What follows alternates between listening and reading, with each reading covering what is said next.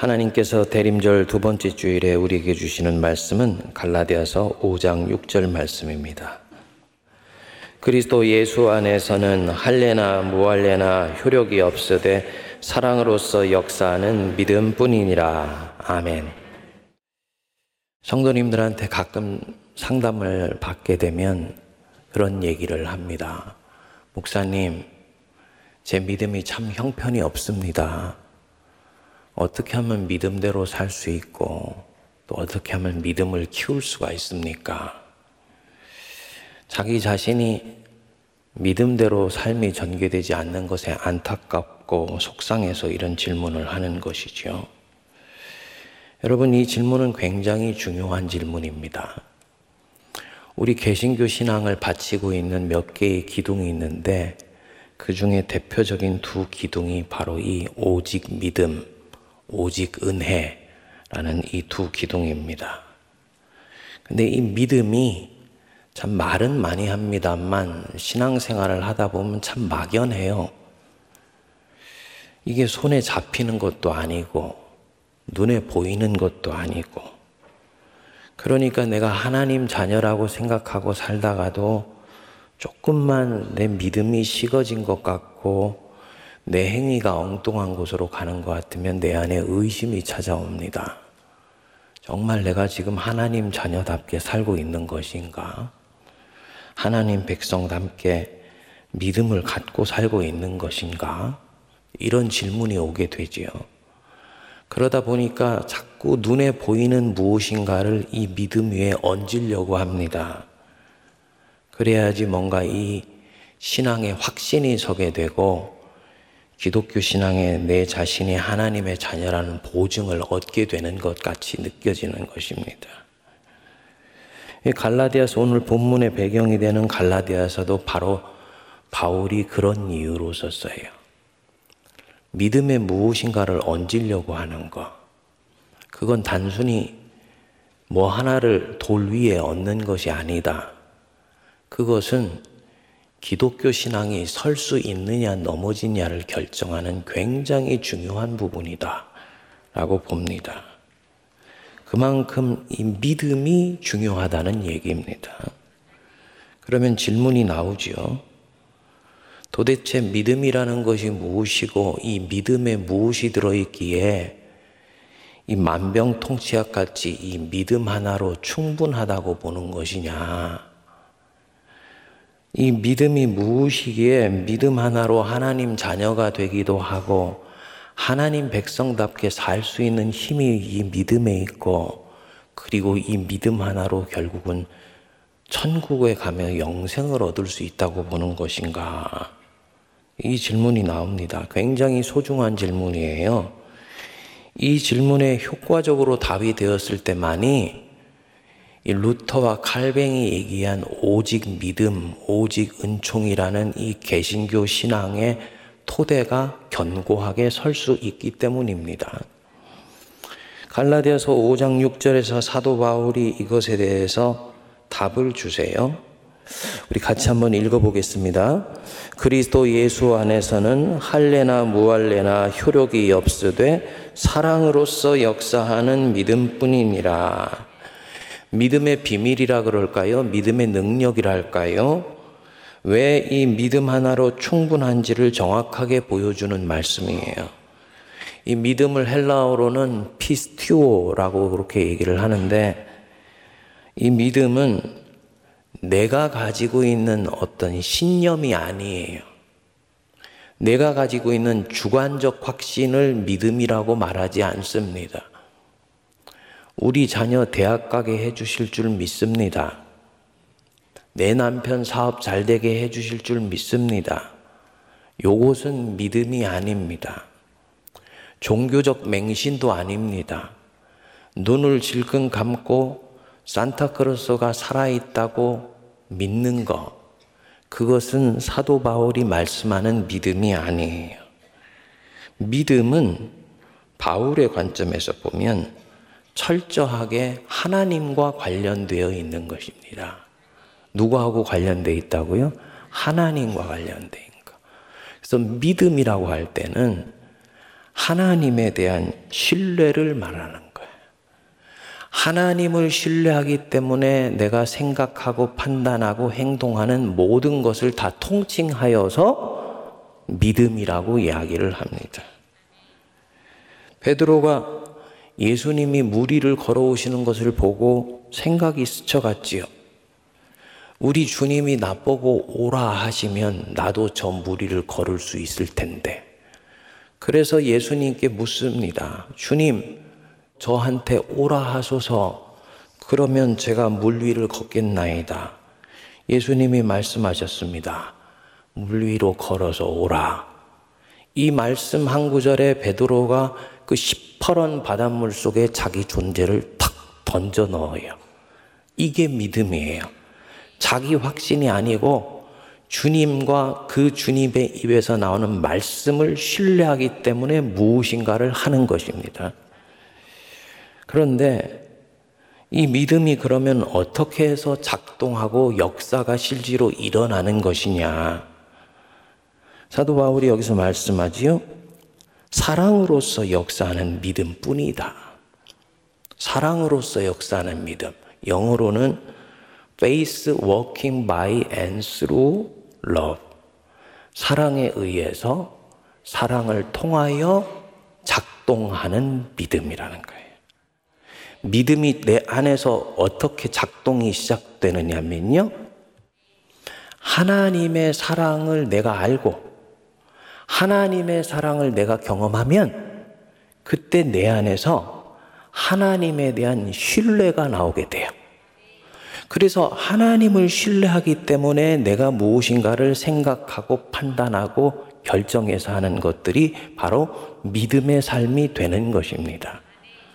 그러니까 정리하면 성도의 삶의 기초가 믿음이다라고 한다면 이 건강하며 온전한 믿음을 이루는 토대, 근간은 하나님의 사랑이라고 볼 수 있는 거죠. 하나님이 나를 사랑하셔서 나를 택하시고 내 인생을 이끌어 가신다는 것이 내 삶에서 실제로 경험될 때 하나님을 신뢰하게 되고 하나님을 신뢰하기 때문에 그 입에서 나오는 말씀과 그분 자신을 사랑하는 모든 생각과 판단과 행동이 바로 믿음의 삶이라고 이야기를 하는 것입니다. 믿음의 조상의 아브라함의 삶이 이렇게 해서 시작이 되게 됩니다. 그 갈대아우로 하란 땅에 살고 있는 아브라함에게 어느 날 하나님이 나타나셨죠. 너는 너의 본토 친척 아비집을 떠나 내가 네게 지시할 땅으로 가라. 아브라함이 이 말씀 붙들고 자기 식솔들 데리고 양과 염소 떼들 이끌고 이역 말리 걸어 걸어서 결국 가나안 땅에 마침내 들어갔습니다. 그런데 참 인생이 원하는 대로 때때로 안 풀려요. 하필 들어간 그 해 가나안 땅에 가뭄이 찾아온 것입니다. 가뭄이 너무나 혹독했는지 아브라함이 이제 막 타양살이에서 기댈 데가 없으니까 결국은 먹고 살기 위해서 애굽으로 내려갑니다. 성경에 보면 하나님한테 묻지도 않고 이 중요한 결정을 내립니다. 여러분 느낌이 오십니까? 성경에는 명시적으로 말씀하지 않습니다만 행간의 맥락을 읽어보면 아브라함이 하나님한테 서운한 것입니다. 하나님은 나한테 가라고 명령만 하시고 나를 지켜주시지 않는 분이시다. 그래서 이 타양살이 첫해 당신이 나를 불꽃 같은 눈동자로 지키셔도 내가 적응할까 말까 한데 여기에 이 가뭄이 닥친 걸 보면 하나님은 나를 지키시지를 않는 분이다.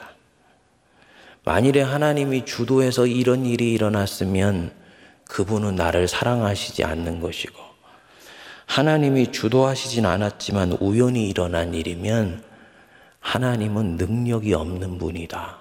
이렇게 생각을 한 것입니다. 그래서 하나님한테 묻지 않았어요. 힘들어도 여기 계속 머물까요? 애굽으로 내려가도 될까요? 안 묻고 자기가 자기 인생 결정한다고 단행해서 애굽으로 가게 된 것입니다. 근데 참 이상해요. 가나안 땅에 들어올 때도 분명히 이 변수가 있었을 텐데 아브라함의 마음에 하나가 딱 꼬이게 되니까 연쇄작용처럼 꼬이는 문제가 생기게 되었습니다. 뭐냐면 이 아브라함의 아내 사례예요. 사례가 너무 이쁜 거예요. 이쁜 게 뭐가 문제냐? 남편한테는 이 당시에 문제가 될 수가 있습니다. 가만히 봐라. 우리 와이프가 이 경국지색의 미인인데 누가 우리 아내의 미모를 보고 아내를 낚아채 가려고 나를 해하면 어떻게 하지? 이런 생각이 들은 것입니다. 그러니까 두렵기도 하고 무섭기도 하여서 자기 아내 사례한테 불러서 말을 해요. 여보, 여보, 사례 씨, 지금부터 내가 하는 말 잘 들으세요. 누가 당신한테 내가 누구냐고 물으면 절대로 남편이라고 말하면 안 돼요. 오빠라고 하세요, 오빠. 이렇게 말을 넣어준 거예요. 세상에 이런 바보 같은 남편이 어디 있습니까? 아니나 다를까 애굽으로 가는데요. 실제로 성경에 나와요.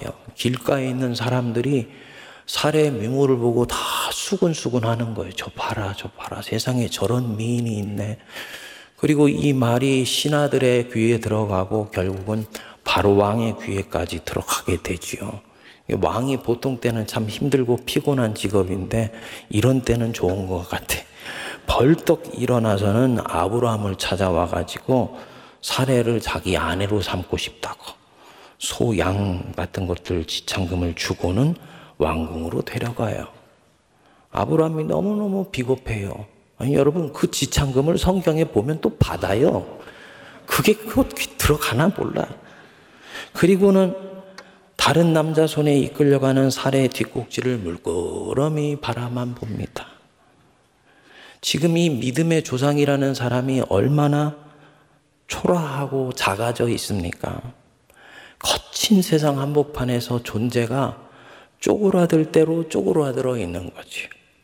우리가 세상 살면서 가끔 느끼는 것과 같은 그런 상황인 것입니다. 근데 하나님이 이 사람을 통해서 믿음의 조상으로 세워 가시는 거지요. 그리고 역사가 일어납니다. 아브라함의 시야 바깥에서 역사가 일어나요. 하나님이 사례 뒤를 따라가셔서 이 사례를 취하려는 바로 왕을 혼찌검을 냅니다. 그 여자는 남편이 있는 여자야. 오빠라고 한 그 사람이 이 여자의 남편이야. 너 지금 당장 보내지 않으면 네 다리 몽둥이를 분지러 놓을 거다. 이 바로 왕이 정신이 번쩍 들어서 사례를 아브라함에게 돌려줍니다. 결국 아브라함은 포기해 버렸던 아내도 되찾고 지창금으로 받았던 소양 가축대도 잔뜩 이 끌고 약속의 땅 가나안 땅으로 다시 돌아와요. 그리고 그 다음 장에 창세기 13장에 갔는데 이 아브라함이 전혀 달라져 있습니다. 아브라함의 목자와 조카 롯의 목자가 목축지는 한정돼 있고 가축의 수가 늘어나니까 자꾸 싸움이 벌어졌어요. 이것을 가만히 보다가 아브라함이 조카를 부릅니다. 조카 일리 와보세요. 우리가 같이 살기는 힘들게 됐습니다. 자네가 좌하면 내가 우하고 자네가 동하면 내가 서할게. 자네가 먼저 좋은 목초지 선택해서 가세요. 그러면 내가 조금 못한 것 가져도 돼요. 이렇게 탁 트인 제안을 하는 거예요. 여러분이 아브라함이 지금 뭔가 이렇게 기계가 탁 열려 있는 것이 보이세요? 분명히 자기가 삼촌이니까 먼저 선택할 명분도 있고 권리가 있는데 조카한테 선택권을 양보한 것입니다. 성경에 하나님이 나타나셔서 그렇게 해라고 했단 얘기도 없고 아브라함한테 무언가 신앙교육을 따로 한 것도 없고 12장 그 사건이 있고 나서 바로 이 일이 벌어졌는데 아브라함이 이처럼 아주 호연제기를 가지고 선택을 하는 거지요. 여기 있는 아브라함을 보면 염려나 두려움이나 걱정 같은 것이 하나도 보이질 않습니다. 혹시 안 좋은 목초지 나중에 내가 선택해서 잘못되면 어떻게 하지? 이런 불안함이 보이지 않아요. 보십시오. 12장에서는 가뭄 났다고 하나님하고 상의도 안 하고 애굽으로 주랭랑 졌던 사람이 아내 때문에 자기가 해를 당할까봐 아내 사례한테 오빠라고 말을 넣어주고 다른 사내의 손에 붙잡혀 가는데도 물끄러미 뒷꼭지만 바라봤던 사람인데 이 사람이 13장에 와서 완전히 달라져 있는 것입니다. 도대체 뭐냐? 아브라함이 이 12장 끝에서 뭔가를 본 것입니다. 애굽에 내려가서 뭔가를 보고 깨닫고 알게 된 거예요. 뭡니까? 하나님 사랑이에요. 하나님 사랑. 하나님이 자기를 사랑하신다는 것을 그때 보게 된 거예요. 그리고 자기는 하나님께 사랑받고 있는 자였다는 것. 하나님 명령대로 가나안 땅에 그 고생하면서 들어갔는데 오히려 인생이 꼬여버렸다고 처음엔 생각했습니다. 하나님은 명령만 내리실 뿐이지 자기를 섬세하게 살피시고 돌봐주시는 하나님이 아니라고 생각을 했었던 거예요. 그런데 하나님이 자기 시야가 멀어진 그곳에서 자신을 살펴주셨다는 것. 사례가 돌아와서 하나님이 하신 일을 얘기를 할 때 이 아브라함의 마음이 어떠했을까요? 이 하나님이 참으로 믿었고 감사하지요. 그러면서 의심했던 자기가 너무 죄송하지요. 우리 하나님 분명히 내가 의심하고 내가 불신했다는 것 알고 계실 텐데 이런 방구도 하지 아니하시고 묵묵히 자기를 챙겨 주셨구나 생각하니까 이 하나님이 너무 감사해요. 그리고 이 하나님에 대해서 처음으로 신뢰하는 마음이 생긴 겁니다. 그러니까 13장에 나오는 이 조카 롯의 문제를 다루는 이 이야기는 아브라함이 하나님의 사랑을 알게 되면서 사랑으로 역사하는 믿음의 첫 행보라고 볼 수 있는 것이지요. 자기가 하나님 사랑하기 전에 하나님이 자기를 먼저 사랑해 주셨다. 자기는 하나님 마음에서 지워버리려고 했는데 그분은 능력이 없으시거나 나를 사랑하지 않거나 그렇기 때문에 내 인생의 변수가 될 수 없다고 생각했는데 하나님이 친히 자기를 살피시고 돌봐주셨다는 것. 너무 가슴에 와닿는 것입니다. 사도 바울의 말씀 생각나지요. 우리가 아직 죄인 되었을 때 그리스도께서 우리를 위하여 죽으심으로 우리에 대한 하나님의 사랑을 확증하셨느니라. 아멘 하십니까? 우리가 아직 못 되었을 때 죄인 되었을 때예요. 죄인 되었다는 말은 앞뒤를 분간하지 못할 때, 하나님을 알지도 못하고 깨닫지도 못할 때, 모태신앙 가진 분들도 이 부분에 착각하면 안 돼요. 나는 태어날 때부터 하나님 알았다? 아니에요. 태어날 때부터 하나님을 알 수 있는 환경이 주어진 거예요. 하나님을 아는 것은 결국 그분이 당신의 존재를 내 인생 도상에서 드러내 보여주셨을 때만 내가 그분을 알 수 있습니다. 죄인 된 내가, 코로 숨 쉬는 내가, 보이지 아니하시는 그 하나님을 어떻게 찾아내고 발견해내고 그 하나님을 경배할 수 있겠습니까? 죄인 되었을 때 그리스도께서 우리를 위해 죽으심으로 하나님의 사랑이 내 안에 확실히 증거된 거예요. 그래서 모든 것이 은혜인 것이죠. 아브라함이 이때 하나님 사랑을 경험하게 됩니다. 하나님이 자기를 사랑하지 않고 있다고 여겼는데 그게 아니었다는 것. 우리 성도님들 꼭 기억하십시오. 여러분들도 지금 인생 도상에서 이 아브라함처럼 애굽의 인생을 살아가는 분이 계실 것입니다. 주님이 나를 인생 불구덩이에 던져 놓으시기만 하시고 사랑하시지 않는 것 같다. 그래서 내가 이런저런 궁리를 해야 될 것 같은 거예요. 여러분, 시간이 지나면 아시게 됩니다. 하나님이 그것조차도 나를 사랑하시는 방편이었다는 것. 애굽에 가서 모든 것이 명료해지니까 아브라함에게는 이 가나안 땅의 가뭄이 이해가 되는 거지요. 그 가뭄으로 인해서 하나님이 나를 얼마나 사랑하시는지를 알게 된 것이구나. 아, 하나님을 사랑하는 자에게는 모든 것이 합력하여서 선을 이루게 되는 것이구나. 그리고 이 사랑이 이게 아브라함 한 사람을 바꾸기 시작했습니다. 기독교 신앙의 토대가 바로 이 하나님 사랑입니다. 요한일서 4장 18절에 보면 이런 말씀이 나옵니다. 사랑 안에 두려움이 없고 온전한 사랑이 두려움을 내쫓는다. 하나님의 사랑이 내 안에 들어오면 내 안에 두려움이 사라지게 돼요. 이유는 아주 단순합니다. 이때 아브라함은 깨쳤던 거예요. 하나님이 전능하신 하나님 맞구나. 그렇기 때문에 그 바로의 허리를 꺾어버리실 수 있는 분이구나. 근데 그 하나님이 나를 사랑하시고 있구나. 그렇다면 전능하신 하나님께 사랑받는 내 인생은 절대로 안전하다. 이게 믿어지는 거예요.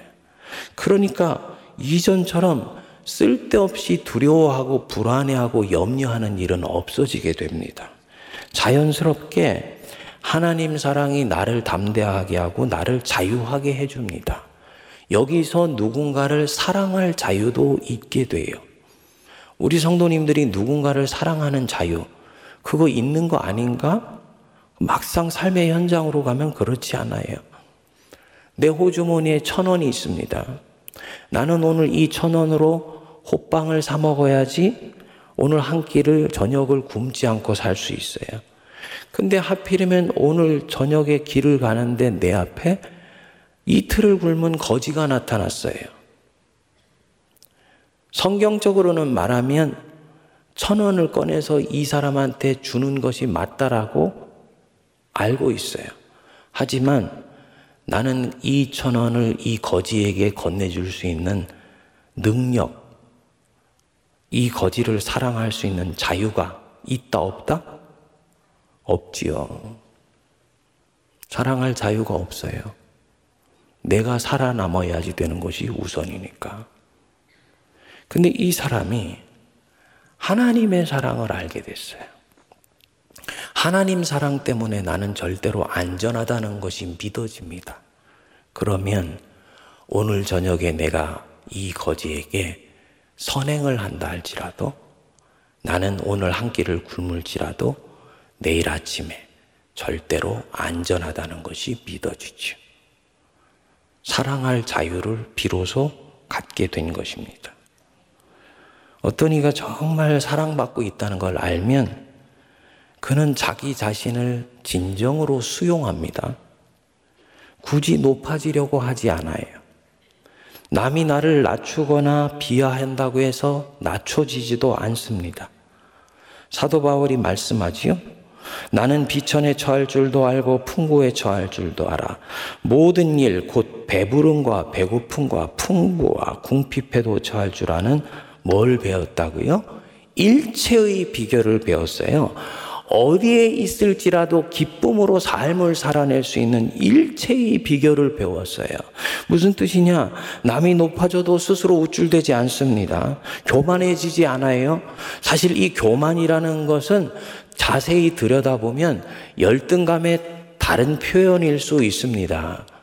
왜 내가 자꾸 교만해지게 높아지려고 하고 내 존재에 걸맞지 않는 그런 역할들을 탐하고 내 얼굴에 마스크를 쓰고 위장해서 살려고 하는 것이냐? 자기 자신의 있는 모습 그대로는 왠지 사람들이 나를 받아주지 않을 것 같이 느끼는 거예요. 사람들이 나를 초라하게 볼 것 같이 느끼는 거예요. 그러니까 사실은 자기 열등감을 만회하려는 반대 측면으로 사람은 교만을 향해 내닫게 된다는 거죠. 그런데 이 열등감 가졌던 사람이 어느 날 하나님의 사랑에 의해서 자기가 넉넉하며 주님이 나를 진정으로 받으신다는 것을 내가 알게 되었습니다. 그러면 이 사람은 그때부터 자기가 쓰고 있던 그 가면을 기꺼이 벗어 던질 수 있습니다. 높아져도 우쭐대지 않고 낮아져도 그것 때문에 초라해지지 않습니다. 그래서 이 하나님의 사랑이 한 사람을 자유케 해주는 아주 위대한 능력이 있다는 것입니다. 여러분, 내가 진정으로 예수 그리스도를 생명의 구주로 믿고 있다. 여러분 다 믿으시지요? 내가 예수 그리스도를 생명의 구주로 믿습니다. 이게 무슨 뜻이겠습니까? 하나님이 하나밖에 없는 아들을 나를 위해서 내어 주실 정도로 하나님은 나를 사랑하십니다. 나는 그것을 믿습니다. 이 뜻이에요. 단순히 대속적 은혜만을 얘기하는 게 아니에요. 영벌에 처해져야 되는데 십자가의 은혜로 이제는 내가 지옥 가지 않고 천국 갈 수 있게 되었다. 나는 참 안심이다. 형벌에서 이제는 면제받았다. 이런 정도가 아니에요. 그것으로부터 시작하여서 너는 천국 가는 날까지 하나님의 은혜의 품 안에서 살아가게 될 것이다. 이게 십자가의 은혜고 내가 십자가를 진정으로 믿는다는 뜻입니다. 그 은혜가 우리 안에 역사될 수 있게 되기를 축복드립니다. 제가 안식년을 거의 마무리하게 되면서 몇 주 전에 태국 선교지를 다녀오게 되었습니다. 도착한 다음 날 한 5시간 차를 우리 장로님들하고 또 권사님들 같이 타고 우리 세문안교회가 세워준 아카족이라는 부족 마을 교회를 방문하게 됐어요. 포장도로를 벗어나서 산악지대로 한 40분 정도를 올라가더라고요. 이런 곳에 사람이 살고 있다는 것도 참 신기한데 여기에 교회가 세워져 있다는 건 더 신기하더라고요. 아시는지 모르겠습니다만 이 태국의 다수 민족이 타이족이죠. 이 타이족들은 평지에서 다 불교를 믿으면서 살아요. 그래서 지금도 태국의 인구의 90%는 불교를 믿습니다. 근데 이 상간벽지의 소수 민족들은 이 타이 종족에 동화되지 않으려고 자기 고유의 풍속과 종교를 가지고 그 벽지에서 사는 것입니다. 근데 이들이 가진 종교라는 것이 대부분 이 태국식 무속 신앙이지요. 여기에 복음이 들어가게 된 거예요. 도착해서 인사말과 함께 담임 목사님이 덕담을 해달라고 해서 한 15분 스피치를 하는데 맨 앞에 앉아 있는 한 60대 초반의 이 남자분이 저를 보는데 그 눈빛이 보통 눈빛이 아니에요. 엄청나게 눈에서 빛이 나오고 예리하더라고요. 나중에 알고 보니까 이 사람이 한때는 그 마을의 대표 무당이었다 그러더라고요. 마을에 복음이 들어가지 못하게 하려고 온갖 방해를 다 하고 폐악질 아닌 폐악질을 했대요. 우여곡절 끝에 그 마을에 복음이 들어가서 교회가 세워졌는데 어느 날 주일날 예배를 드리는데 이 무당이 문을 탁 열고는 걸어서 들어오더랍니다. 모여있던 모든 교인들이 또 무슨 해코지를 하려 그러나 다 긴장을 했는데 이 사람이 예배를 인도하던 우리 김장한 선교사님 앞에 오더니 무릎을 탁 꿇더라는 거예요. 그러더니 저도 예수 믿게 해주세요. 얘기를 하더랍니다. 교회가 기뻐서 난리가 났지요. 무당이 마음 변하기 전에 대충 세례 문답하고 세례를 준 거예요. 그래가지고 온 마을이 이제는 복음화 되겠구나 하는 마음을 가졌는데 세례를 준 다음날 이 대표 무당 포함해서 세 명의 무당이 옷을 갈아입다가 그 중에 두 명이 중풍이 오게 된 거예요. 그 자리에서 그냥 뭐 전신 마비가 돼가지고 그냥 거의 나무가 쓰러지듯이 쓰러져 버린 것입니다. 이 귀신이 역사한 거죠. 예수 믿지 못하게 하려고. 순식간에 마을 전체가 반대로 완전히 뒤집어졌어요. 예수 믿으려다가 무당 둘이 중풍이 왔대. 귀신이 노해서 저런 일이 생겼으니까 우리는 절대로 교회 가면은 안 된다. 이런 소문들이 돌기 시작한 것입니다. 그리고는 교회 다니던 사람들도 슬금슬금 눈치를 보더니 한 명씩 교회를 빠져나가게 되는 거예요. 교회에 위기가 오고 시험이 닥친 것입니다. 선교사님도 또 이 선교사님 도 와서 마을에 목양을 하시던 전도사님도 엄청 기도하고 무당집 신방하고 기도도 해주고 그런데 몸은 전혀 회복될 기미를 보이지 않더랍니다. 그리고 한 반년이 지났습니다. 어느 날도 선교사님이 여느 때처럼 신방을 하고는 이번에 이 무당한테 물은 거예요. 예수 믿은 것 후회되지 않으세요? 사람들이 예수 믿고 나서 귀신한테 지금 이런 벼락 맞아서 이런 일 생겼다 그러던데요. 선교사님은 예, 솔직히 그렇습니다. 하고 대답할 줄 알았는데 전혀 의외의 답이 나온 겁니다. 선교사님, 전혀 후회하지 않습니다. 저는 지금 너무너무 감사합니다. 제가 귀신 섬길 때는 하루도 마음 편할 날이 없었습니다. 뭐 작은 것 하나 행동할 때마다 혹시 귀신한테 잘못 보이면 어떻게 하나? 나한테 가정에 화가 미치면 어떻게 하나? 작은 일부터 큰 일까지 모든 것이 걸렸습니다. 제가 귀신 섬기고 있는 동안에는 하루도 편안하게 다리 뻗고 잔 날이 없습니다. 그런데 예수님을 주님으로 영접하고 나서 제 마음은 너무나 평안합니다. 이렇게 얘기를 한 거야. 너무 선교사님이 들으니까 은혜가 되는데 이분이 마지막으로 그러더랍니다. 제 마음이 지금 천국입니다. 하나님이 저를 사랑하시는데 제가 왜 후회를 합니까? 이 말에 선교사님이 은혜를 받은 거예요. 복음의 능력이 얼마나 위대한 것인지를 알게 된 것이죠.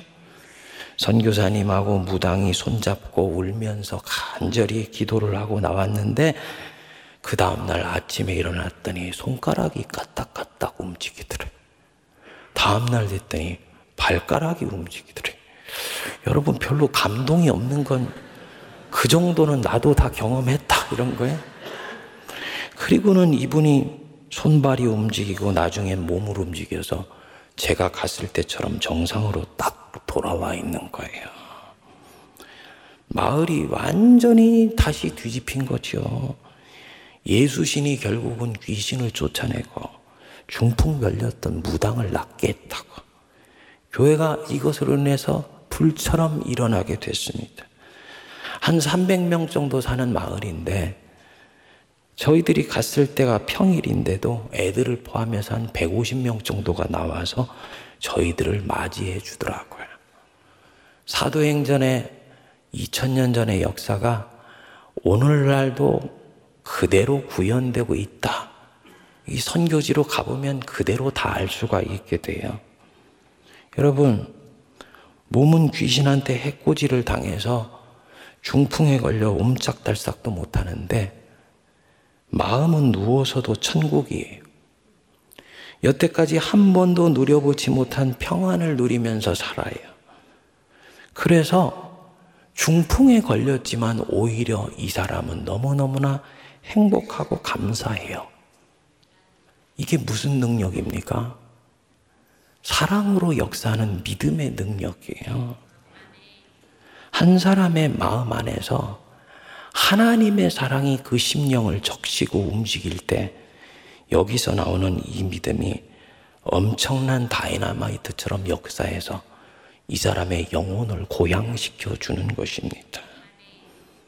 그래서 다른 모든 아픔을 이길 힘이 나오고 영원 깊숙한 곳에서 소망이 생기는 것입니다. 우리 이 대림절에 우리 믿음의 토대가 지금 어디에 세워져 있는지 다시 한번 살펴보시기 바랍니다. 제가 우리 성도님들 진심으로 바라고 또 여러분들을 축복합니다. 여러분들의 믿음이 하나님 사랑 위에 세워지시기를 축복합니다.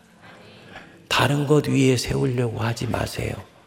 그것은 그야말로 모래 위에 성을 쌓는 것과 같습니다. 영원하신 하나님, 그분의 사랑, 그 위에 내 믿음의 토대가 세워지고 내 신앙의 토대가 세워져서 내 영혼이 기뻐하며 감사하며 자유함 가운데서 누구를 사랑하고 자유함 가운데서 누구를 용서하며 자유함 가운데서 하나님을 신실하게 쫓아갈 수 있는 엄청난 능력 누리실 수 있게 되기를 축복합니다. 그리스도께서 우리로 자유케 하려고 자유를 주셨으니 그러므로 너희가 굳세게 서서 다시는 종의 멍에를 매지 말라. 믿음 아닌 다른 것으로 자꾸 토대를 쌓는 것, 그거 나도 모르게 종의 멍에를 매는 거예요. 문화의 멍에를 메고, 이념의 멍에를 메고, 자기가 가지고 있는 선입견과 그릇된 가치관의 멍에를 메고, 이거 다 내려놓고, 하나님 사랑에 바로 이 믿음 위에 견고히 서는 우리 성도들 되시기를 축원드립니다. 기도하겠습니다. 하나님, 주님이 우리에게 주신 복음의 능력은 우리가 생각한 것보다 훨씬 단순하며 간명하며 분명합니다. 하나님이 하나밖에 없는 아들을 우리를 위해 주시기까지 우리를 사랑하신다 하셨으니 우리는 그 사랑 안에 집요하게 파고 들어가게 하시고 그 사랑 안에 머물게 하시고 그 사랑을 경험하게 하여 주옵소서. 교리와 지식의 틀 안에서 하나님 알려고 하지 않게 하시고 하나님을 성령 안에서 온몸으로 알게 하여 주사 그 안에서 사랑으로 역사하는 믿음이 내 안에 솟아나 하나님을 위해 내 인생을 온전히 드리기도 기쁨이 충만하게 하여 주옵소서. 예수님 이름으로 기도하옵나이다. 아멘.